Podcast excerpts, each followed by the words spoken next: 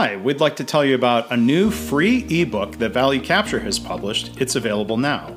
It's titled Leadership, Learning, and the Power of Perfect Selected Insights from the Habitual Excellence Podcast. The book includes quotes from Paul O'Neill Sr., as well as guests from the first 25 episodes of this podcast series, Habitual Excellence. You can learn more and you can download the ebook today at www.valuecapturellc.com slash perfect one.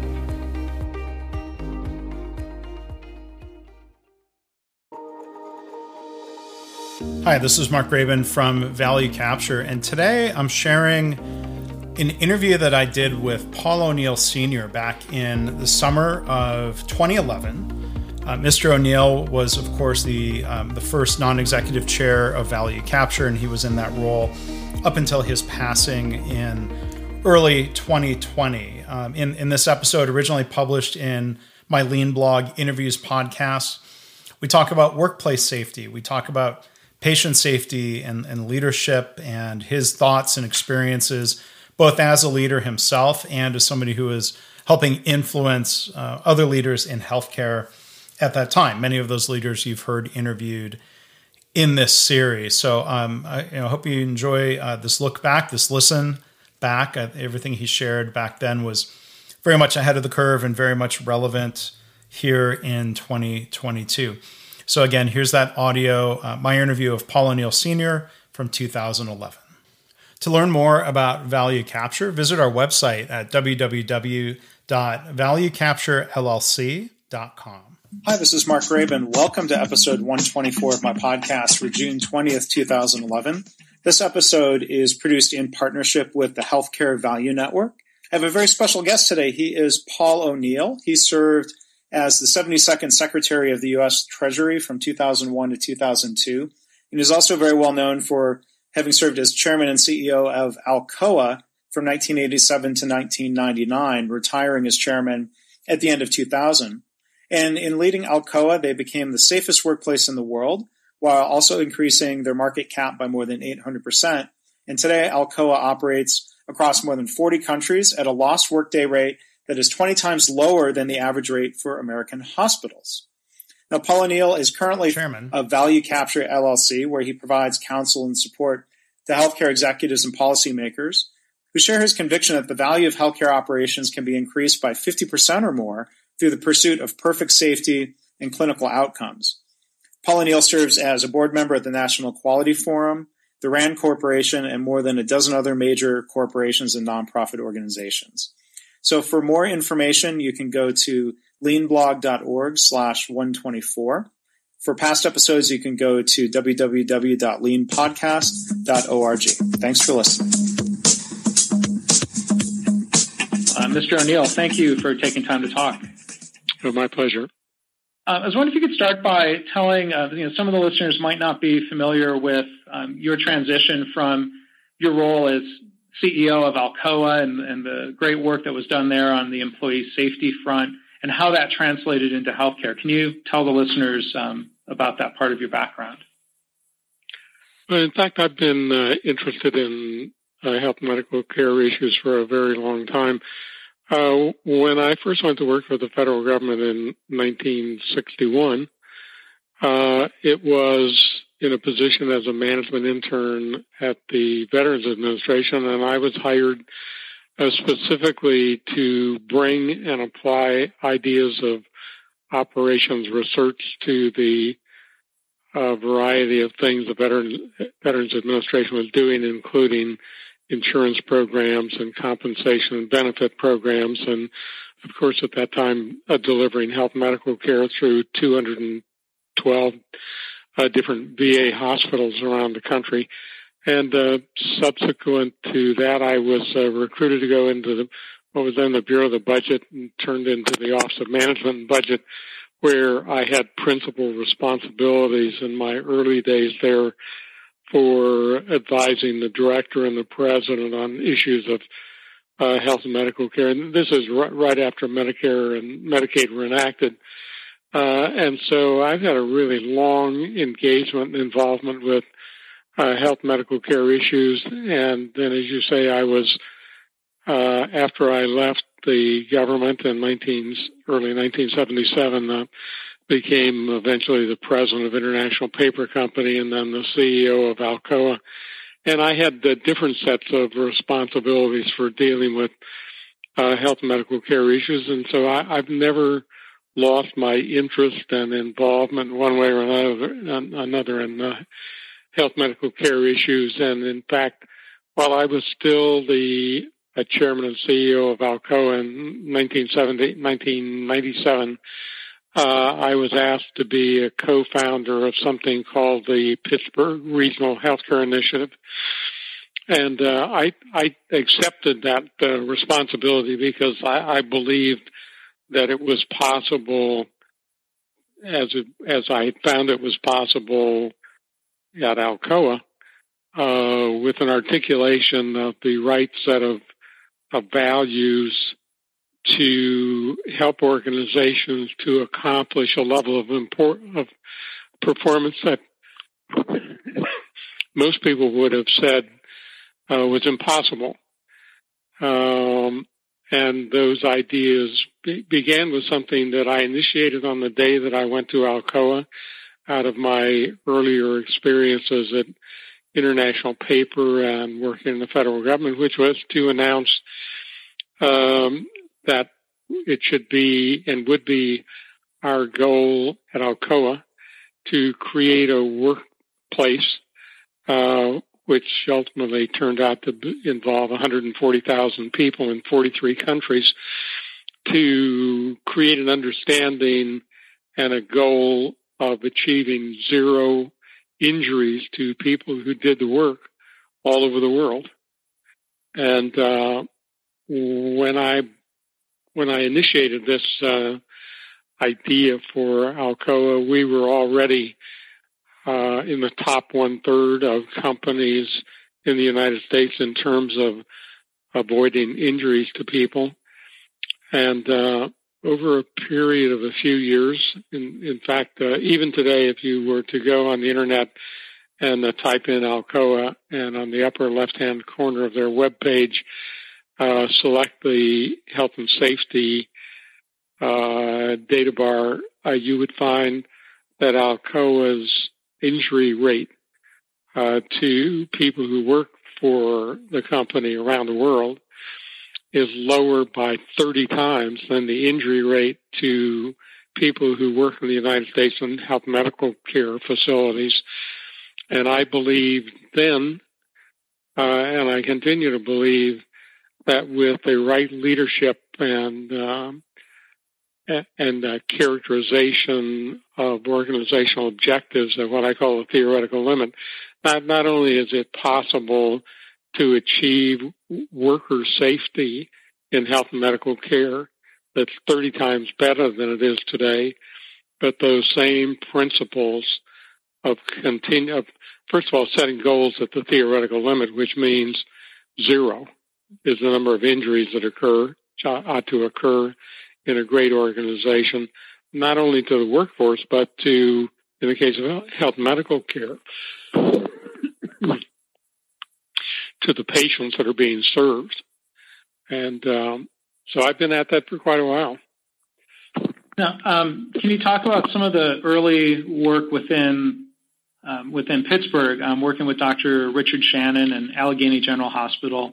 Um, looking at reducing infections for patients. Um, it, it, sounds like maybe it, it's human nature of people looking at a goal like zero, whether it was in industry or healthcare, and saying that's not possible. Um, can you talk a little bit about some of the work um, that that was done there, and maybe also touch on the point of how do you have a goal of zero be motivating as opposed to um, maybe somehow seeming discouraging to people if that's a goal that they think that can't be reached. Okay, good. Um, you know, it's worth uh, telling a little bit about how Dr. Richard Shannon came to be interested. Uh, I thought when I was at Alcoa that we should share our expertise in um, in, in achieving remarkable levels of performance uh, with the community, and so we created something called the Alcoa University, and and uh, Dr. Shannon came to one of our university sessions And he was so intrigued with the idea of applying ideas of continuous learning, and continuous improvement w- with an established goal at zero injuries to people, to patients, uh, that after he went to our university, he set out to import these ideas into his work at the Allegheny Medical Center, where he had a responsibility for three intensive care wards. And uh, when he began this work, the in the year before they started, they had, as I remember, 1,754 patients went through the three units. Uh, 39 of them uh, got an infection uh, during the process of their care, and 19 of them died. And so Dr. Shannon uh, began working with all the people who were involved in the delivery of care to uh, to observe how they were doing the care and to come to agreement with the people who are delivering the care, nurses and doctors and technicians and people who clean the rooms on how they would do the work. And they would all do it the same way every day so that if there was an infection, they could more easily understand what had caused a person to get an infection. And over a, over a period of about 18 months, uh, as they implemented these ideas, uh, they began to make progress. And and at the end of that 18 month period, they began uh, measuring how they were doing and keeping track so that in the subsequent measurement period of 12 months, they had over 1,850 patients. That is to say, 100 more patients uh, during the course of a year. They had one infection instead of 39, and no one died. And, you know, his results were very consistent with my own uh, experience at Alcoa.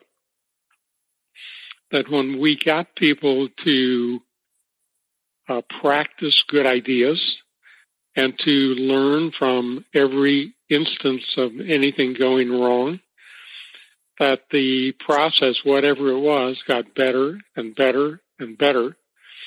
And so even today, you know, I've been out of Alcoa now for 11 and a half years. If you look at their website, they've maintained the safety culture and the, the, um, the injury rate at Alcoa continues to be 30 times better than the national average in all industries, including health medical care. And it, that great success you know, from Allegheny um, is, is, being duplicated by um, Dr. Shannon now that he's in um, Philadelphia at the University of Pennsylvania. Um, and it, it's, it's, it's proving repeatable, um, you know, similar methods that he used through you know, being promoted as as checklists by um, Atul Gawande and the World Health Organization and others. This this, this certainly seems you know, eminently um, repeatable. Um, I, would be curious to hear your thoughts, Mr. O'Neill, on um, your perspective on the spread of, of these methods and, and these results through healthcare. Um, it seems like if, if this has been you know, so well proven and, and, the, and the, the results are so dramatic that you would hope everybody would would rush um, to try to duplicate those results in their own organization. I'm, I'm, I'm curious what your thoughts are um, on, on, the pace of, of uh, the spread of these ideas and methods. I think you probably know in the uh, last six months or so, there have been a couple of studies done, uh, one in North Carolina and uh, another sponsored by the Centers for Medicare and Medicaid. and what they've concluded is that since 1999, when the Institute of Medicine famous study was published called To Err is Human, uh, we've accomplished practic- on a national basis practically nothing in terms of reducing things gone wrong in the delivery of health and medical care.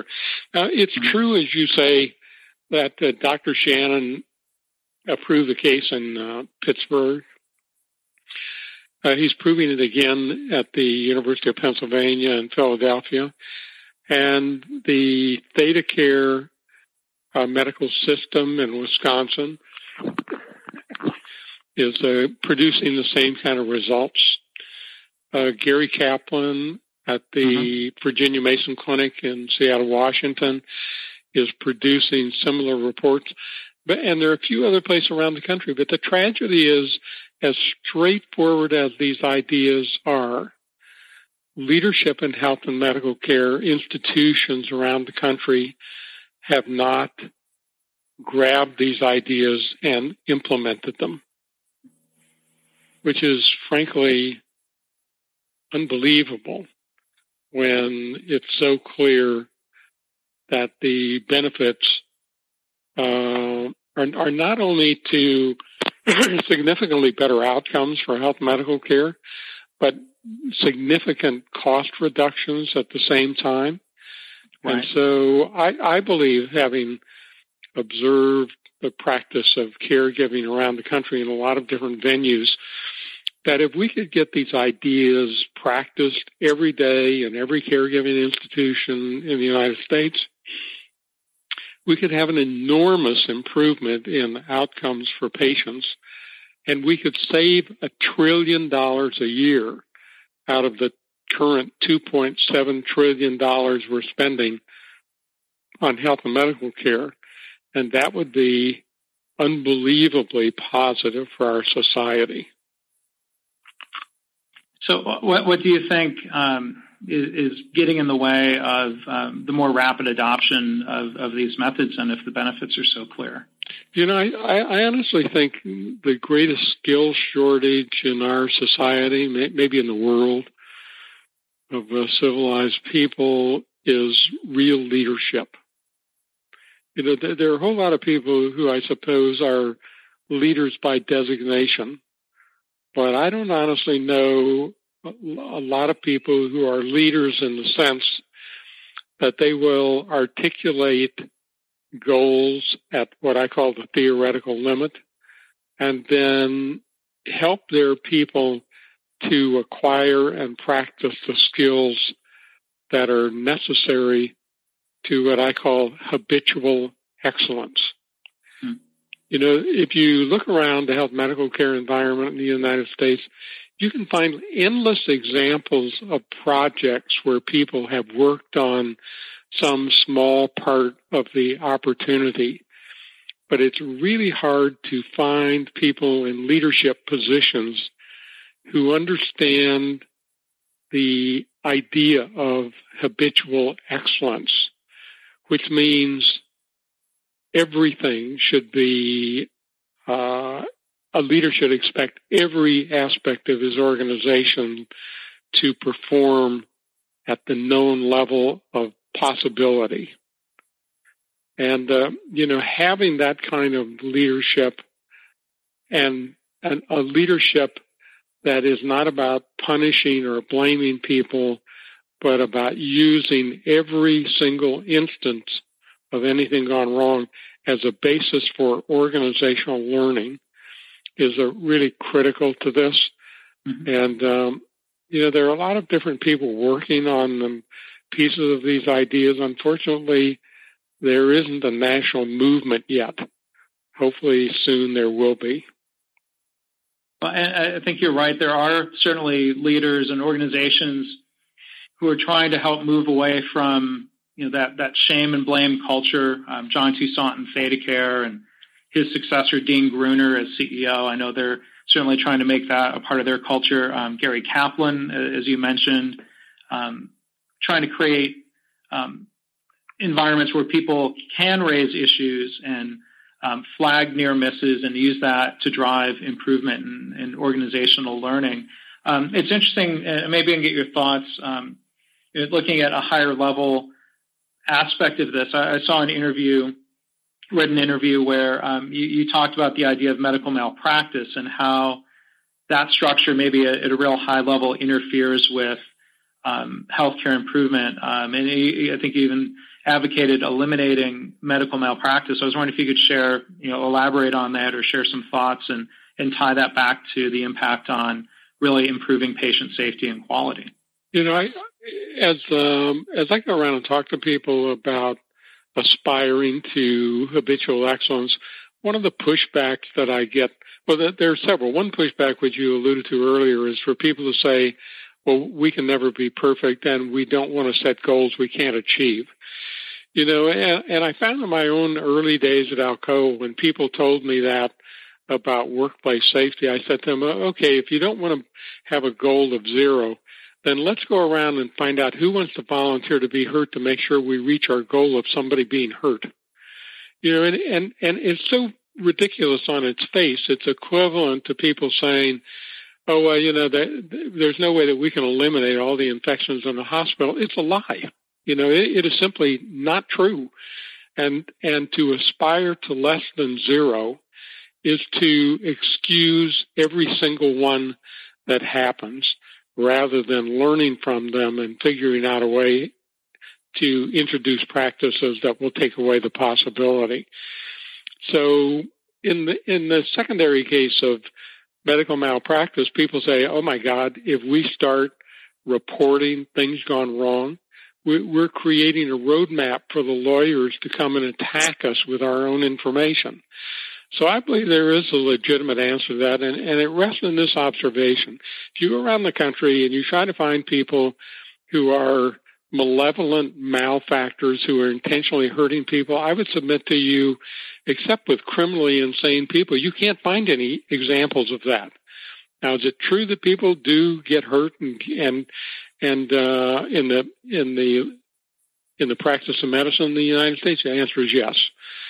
All right, so we need to combine combine that observation. People do get hurt with the idea that the way to avoid people getting hurt by the same set of circumstances over and over again is to learn from everything gone wrong. And in order to do that, we need to have a transparent system where everything gone wrong is observed, documented, and shared on a real time basis every day in every healthcare giving institution. And in order to take away the excuse that they can't have transparency because of the threat of lawsuits, we should abandon what was already a bad notion of medical malpractice and in its place create a system where when an individual is injured as a consequence of a medical intervention, we simply turn the case over to a board of experts to judge the economic loss associated with the injury and award that individual that economic loss without any lawyers involved and without any trying to hide the fact that an individual was injured so that we can insist on transparency and there won't be an economic cost associated to the individual events. I, you know, and I, I believe that this is sufficiently worthy that we ought to pay for it out of the general revenue stream of the federal government. And I, I would be willing to accept a, a step back from that with the health and medical care system producing a standby fund to service the economic cost of things gone wrong. And I honestly believe in a fairly short period of time, the cost would be sufficiently insignificant it wouldn't matter. The, the idea being that um, that approach to you know compensating those who are wronged, but also driving improvement would help prevent future cases of harm and, and reduce costs uh, in, in the future in a far more effective way than the current system does. Yeah, exactly, exactly right. And in fact, I've been advocating to the government that they should implement a system where every caregiving institution in the nation is required to hook up to the internet at 8 o'clock in the morning local time, wherever you are, and report on the internet every instance of a newly identified patient uh, acquired infection, every case of a patient fall, and every case of a medication error. And I think the availability of that data, first of all, would be shocking to the people. And secondly, I think it would spur action to bring the numbers down quickly. So right now, by best estimates, there are 300 million medication errors in this country every day. So if you can imagine, if we could cause people to report medication errors on a 24 hour cycle basis, we would have on average 800,000 reports of medication errors every day, mm-hmm. which is the truth and which I believe would cause the caregiving institutions to put their shoulder to the wheel of continuous learning, continuous improvement, and we would stop this madness. Well, I, am really I'm very appreciative for your leadership on on, on this important issue, uh, Mr. O'Neill. Um, as, a, as a final um, to wrap things up, if, you can tell the listeners a little bit about the work that you're still doing um, through Value Capture Organization, and, and, if you have any final thoughts um, to share with the listeners, maybe to try to either inspire change in their own healthcare organization or as a general public what we can do to help inspire um, more quality and patient safety improvement. You know, I have uh, an organization that's called the uh, Value Capture, and it is dedicated to these propositions I've been talking about, and they're working in a variety of uh, different medical care institution settings around the country. Uh, and they're also working these days with the Institute of Medicine uh, coming up on uh, I think August the 23rd, we have a session in Washington at the Institute of Medicine to bring together leaders in the field to talk about creating what I call a bulletproof a documentation of the size of the uh, patient improvement and cost saving potential across the nation. And uh, so you know, we're we're continuing to work on these ideas. I'm also involved with uh, a number of other institutions, including ThedaCare, which I mentioned in uh, Wisconsin, uh, because John Toussaint has uh, demonstrated he not only believes in these ideas, he brought them into practice, and uh, his successor is uh, continuing the work in Wisconsin.